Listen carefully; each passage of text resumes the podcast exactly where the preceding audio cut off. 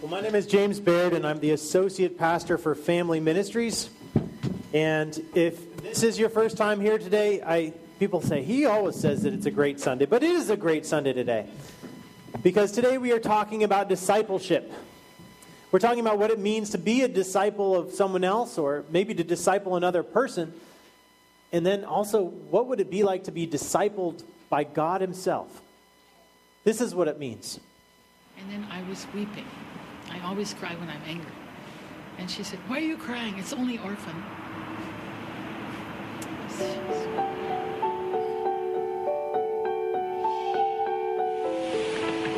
The baby box is South Korea's first and only box to collect abandoned infants. Hundreds of unwanted babies are abandoned on the streets of Seoul, South Korea every year. Tragic loss of life moved the pastor said to set up a way for saving unwanted babies. 위험함 속에서 버려진 아이들이 있고 또 길거리에서 그래서 이제 베이비 박스라는 것을 만들게 됐고 그리고 정말 안 들을 줄 알았어요. 어떤 아이들은 목사님 이 아이하고 죽으려고 작, 약, 탔습니다 나타났습니다. 네, 그러지 마라. 그러면 너도 오고 애기도 와라. 길이 엄마의 엄마의 거리입니다. 제 아들을 부탁드립니다. 찾지 말아 주십시오. 죄송합니다. 정말로 죄송합니다.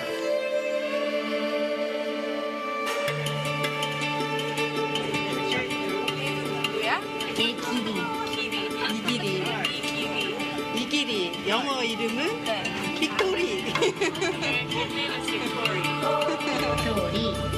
빅토리, 빅토리, 그래서 그 아이들이 이 세상에 필요 없는 존재들이 아니고 하나님이 쓰시고자 이 땅에 보내셨어요. 여기 이제 예, 가정에 20명이나 한 그 아이들이 좁은 공간에서 많이 살고 있으니까 사람 공동체가 되는 것은 아버지 어머니가 아, 있기 때문이죠. 또 하지 않는 일 그리고 버려질 수 있고 또는 나라에서 하지 않고 있는 이런 일들을 하시는 Even if there's just one person that really cares about children, it makes such a difference. They're just human beings, just like anyone else. They have the right to live. 이제 이 문제가 한국만의 문제가 아니에요. 이제는 아마 세계적으로 이 아이들이 이렇게 밖에 보내서 희생당한 아이들이 많으니까 But these children, they're helpless, they're voiceless. Who's going to speak for them? 그이 아이를 보내면서 다시 한번 내가 헌신을 했어요.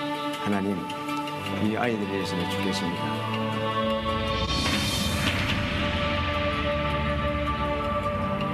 믿음, 소망, 사랑 중에 시가 그, 그 중에 제일은 사랑이라는 것입니다.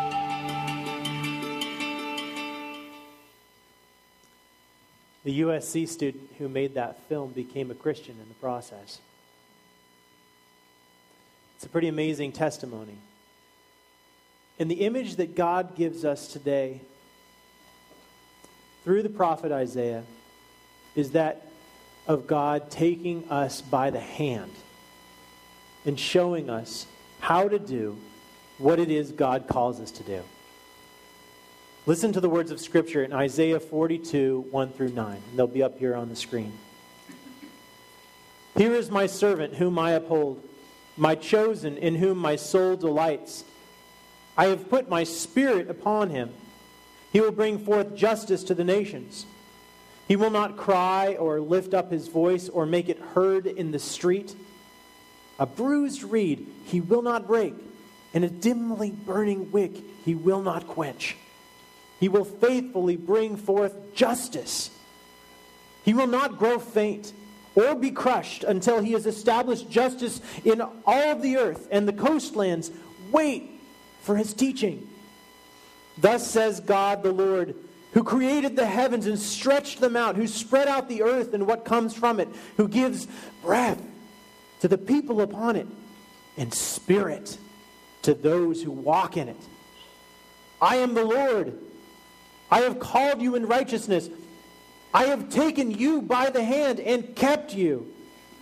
I have given you as a covenant to the people and a light to the nations, to open the eyes that are blind, to bring out the prisoners from the dungeon, from the prison, those who sit in darkness.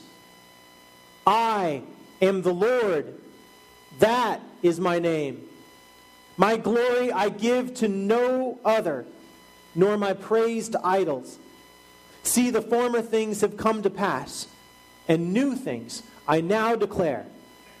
Before they spring forth, I tell you of them. Thanks be to God. This is the word of the Lord. Freedom is so important to God. And anytime that someone is imprisoned or ca- a captive in some way in this world, that's not what God wants for them. God wants them to live in another way. So we say that that is against the will of God when someone is a prisoner in any way. And the image that we have been given in this passage of the person who is imprisoned is the person who is waiting in darkness. That image has been so compelling for me in my ministry that I've found that remembering the person who is waiting in darkness has transformed the way that I think and the way that I act and the way that I behave. And that's in part because I have been at times the person in the darkness, waiting. I remember all too well what it's like to live in a dark place. Now, a couple of years ago, I had the pleasure and honor of meeting Gary Haugen, who's the president and founder of IJM, which is called International Justice Mission. He used to work for the State Department and he flew all over the world uh, as a litigator, and he would investigate whether, in fact, there was genocide that had taken place during a previous war. And then he gave up his job instead of to find out the atrocities that had taken place to go ahead and be preventative and to address the atrocities that were taking place.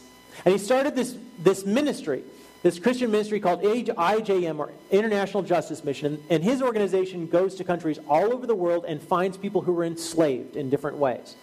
And an example of this is the thousands of people that they have liberated from slavery who were sold into sex slavery. So that means that they were sold literally to a brothel in another country, and they were forced to work as slaves, as sex slaves for other people. And his company decided to litigate against the people who were customers of that, or the customers of that brothel. And many of them Americans who would travel from this country to those, to those countries, and that they would, um, there would oftentimes be underage people involved, and he would litigate. And he would use the justice system of the other country to, as leverage, and he would use his connections, and he would use his experience and his talents, and he had all of these things coming together. And right now, he has liberated so many people from slavery. In fact, the Gates Foundation has given him a grant of $2 million, and he used that money in order to reduce the sex slavery that was taking place in the Philippines by 80%. Amazing. And then one day they found a woman, a young woman who was 16 years old. Her name was Elizabeth. And she was part of a brothel. She had grown up uh, on a family farm in Southeast Asia.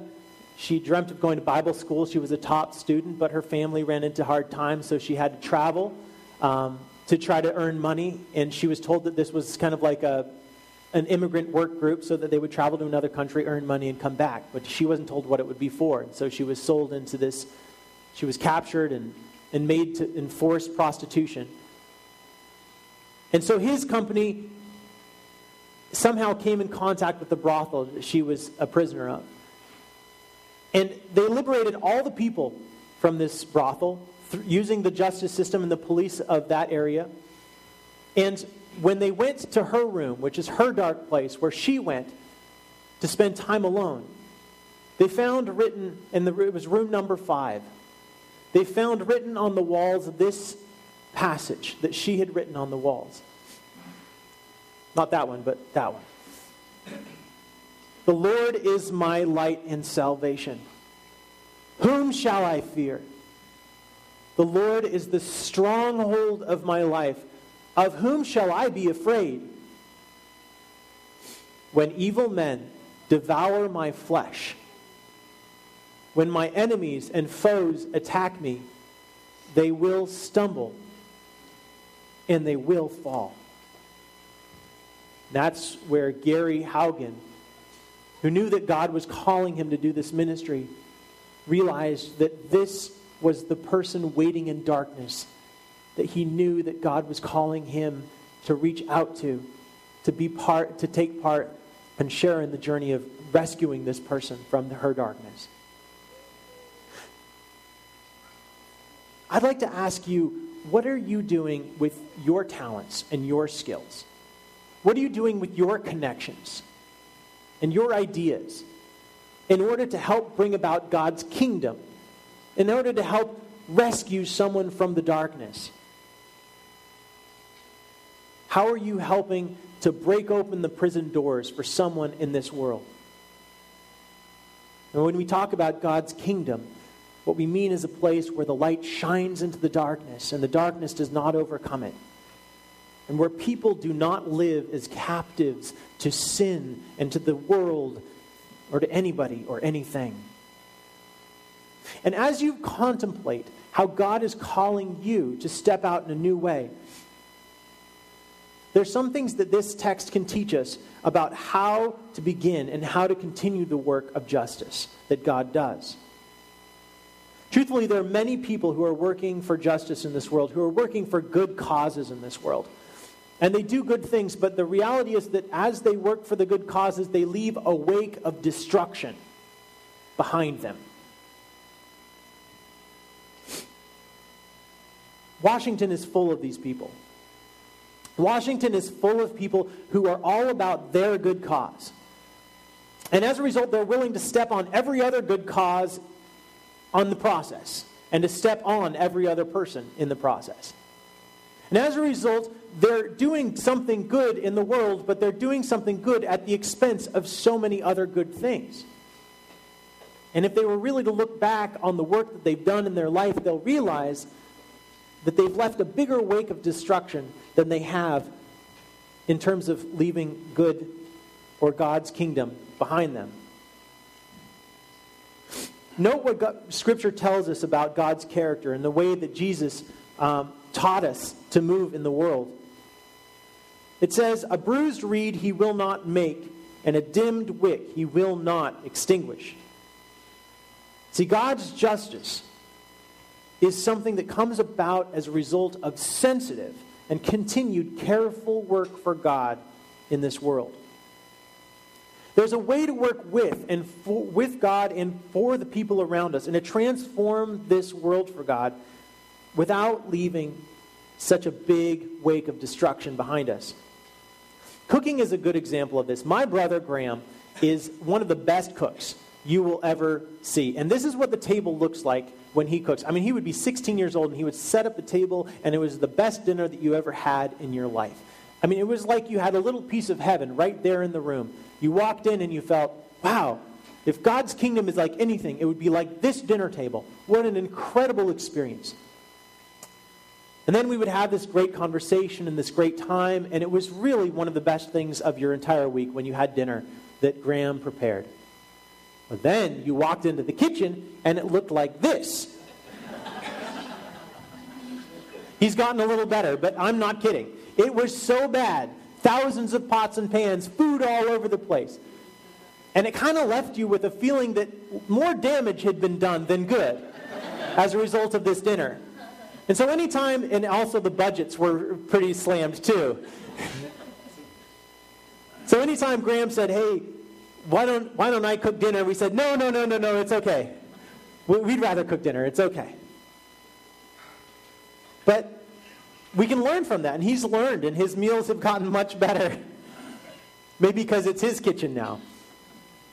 But whether you're working in corporate America, or you're working in a legal system, or maybe you're working in the finance sector, or nonprofit, and you're trying to bring about good in the world, it's good to ask yourself if the little piece of heaven that you're trying to obtain comes at too high of a cost to the people around you, to the poor people in this world, to your family, to your colleagues, to your neighbors, to people in other countries, for example.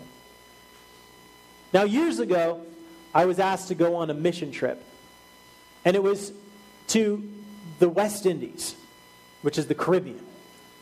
And as good as it sounded, I wasn't sure I was up for the task.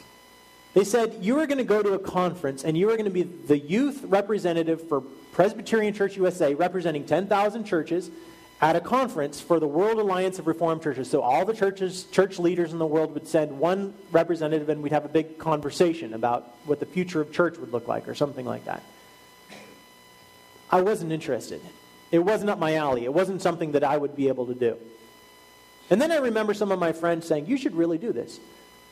Because all you need is God to lead you through this process. It's going to be a difficult, challenging journey, but if you just let God take you by the hand, just like this text tells us, let God take you by the hand, then it'll be okay. So I said a prayer. I said, God, will you please take me by the hand through this process, and I'll do it. And then I got to the Caribbean, and I remember driving through this ghetto and it was clearly a dark place. You could smell it, you could see it. There was darkness all around me, and I was starting to kind of crowd into my heart. And I was feeling the darkness. And that's when I said, Lord, please take me by the hand. And then I got to the conference, conference facilities, and it's like I'd found a little piece of heaven there. It was safe, it had walls, it had barbed wire. I, I felt like I could sleep at night. There was a hammock. There was a palm tree. It's a pretty good conference, if you ask me. Then we started to talk, and, and one of the things that they had planned for us was a field trip. And I thought that sounded like a good, a good idea a field trip in the Caribbean. But this field trip, they said, would be to a youth prison. And it was kind of older boys, older men, so teenage, late teens. And so they took us to this, they said they were going to go to this youth prison, and they said, hey, I was kind of checking out. This is not my alley. Um, sounds good. I'll hang out. And they said, you know, we're going to need someone to talk to all of the prisoners. And they said, James should do it.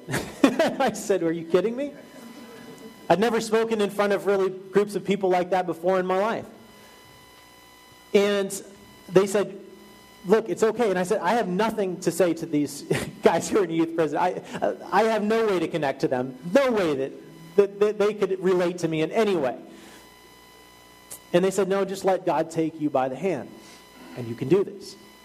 And so then I kind of did some chicken scratch on a piece of paper, and I wrote it down, and then I went there, and I said a prayer, Lord, help me through this, take me by the hand.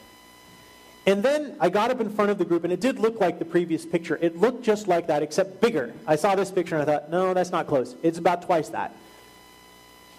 And I got up in front of them, and I thought, how, Lord, are you going to lead me to be able to communicate lo- your love to them? And then I remembered. I said to them, we live very different lives, but there was a point in my life when I was getting such bad grades in high school that my parents shipped me off to school, shipped me hundreds of miles away so that I could improve my grades. And I remember living there, and I moved there, and everything was fine until the nighttime when the lights would go off. And I was in my bunk with my bunkmate below me. And I would feel so alone and so far from home. And I would feel like the darkness was creeping in on my heart and my mind. And I told them that that's when I did something that I've really never done so much in my life before. I started to pray. And I told them that I would pray about the darkness, and I would pray that God would help me in this time of loneliness, and that God would reach into my heart and somehow shine his light into my darkness so that somehow some good could come of all of this. And then I looked up from my notes and I saw some of their faces change because I realized that they too were far away from home, that they too were in their bunks at night. And I told them, you know, I know, I know you have a lot of peer pressure around here. It's got to be the same situation I was in, in sense of it's probably not that cool to tell your friends that you're talking to God. But I said, when the lights are off and you're in your bunk and you're feeling alone, what have you got to lose? No one's going to know. Give it a shot. I feel like something ha- happened that day in their hearts, but I can promise you something happened in my heart when I discovered that for all of us, it's the same darkness. That when the lights are off, we're dealing with the same darkness. And that Jesus Christ can shine into that darkness and he can transform the whole entire world and bring about peace on the face of this earth like no one has ever seen before. See, letting God lead me by the hand was the best thing I ever did in that situation. Now, today, I want to throw it out there. How are you going to let God lead you by the hand? Are you going to go on one of the mission trips this year? I'll bet that would take you through, for a loop, right? I'll bet that would kind of surprise you if, if, if you felt that God was maybe calling you on one of the mission trips. We're going to have a general interest meeting for the Costa Rica mission trip. Maybe this is something your whole family could go on. Don't let price be a, be, a, in, be get in the way because there's ways to raise funds for mission trips. There's people who want you to want to support you and, and want to be God's hand in your life to help you respond to God's call in your life. So there's a Costa Rica mission trip. There's a Malawi mission trip this year. Maybe your way of bringing light into someone's dark world is by just bringing groceries every, every month or even every Sunday to worship, knowing that you're bringing the light of Jesus Christ into a dark place in this city. Or maybe you're going to start picking up someone from church. Or picking up someone on the way to church. Someone who doesn't have a ride to church every Sunday. Someone who, right now, might be sitting in a dark place because they lost their license because they've gotten older. And we have lots of people like that who would love a ride to church on Sunday. Maybe that's the way in which you're going to help rescue someone from the darkness. Or maybe you're going to start serving as a leader in our junior high ministry or in our high school ministry. And maybe you're thinking, that's just too big a challenge for me. And the thing that I would throw out for whatever it is, is that you should let God take you by the hand and guide you and disciple you and walk with you through that process. The point is that God has given us an incredible adventure in this world and plenty of work to do. He's called us to address the need for justice, and God cares about justice.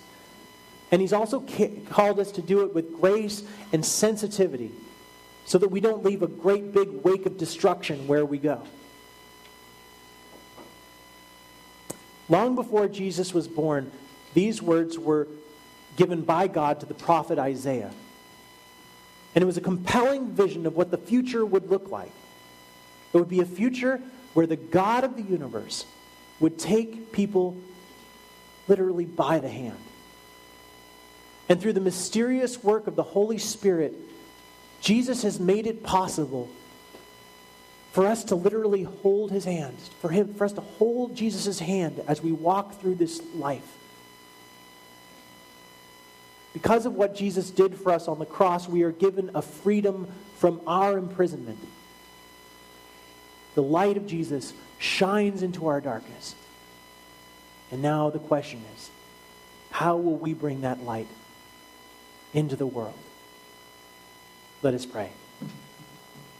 Dear Jesus, we thank you for this message that has been preached for thousands of years, long before you even came onto the face of this earth as a child and lived your life and died for us on the cross.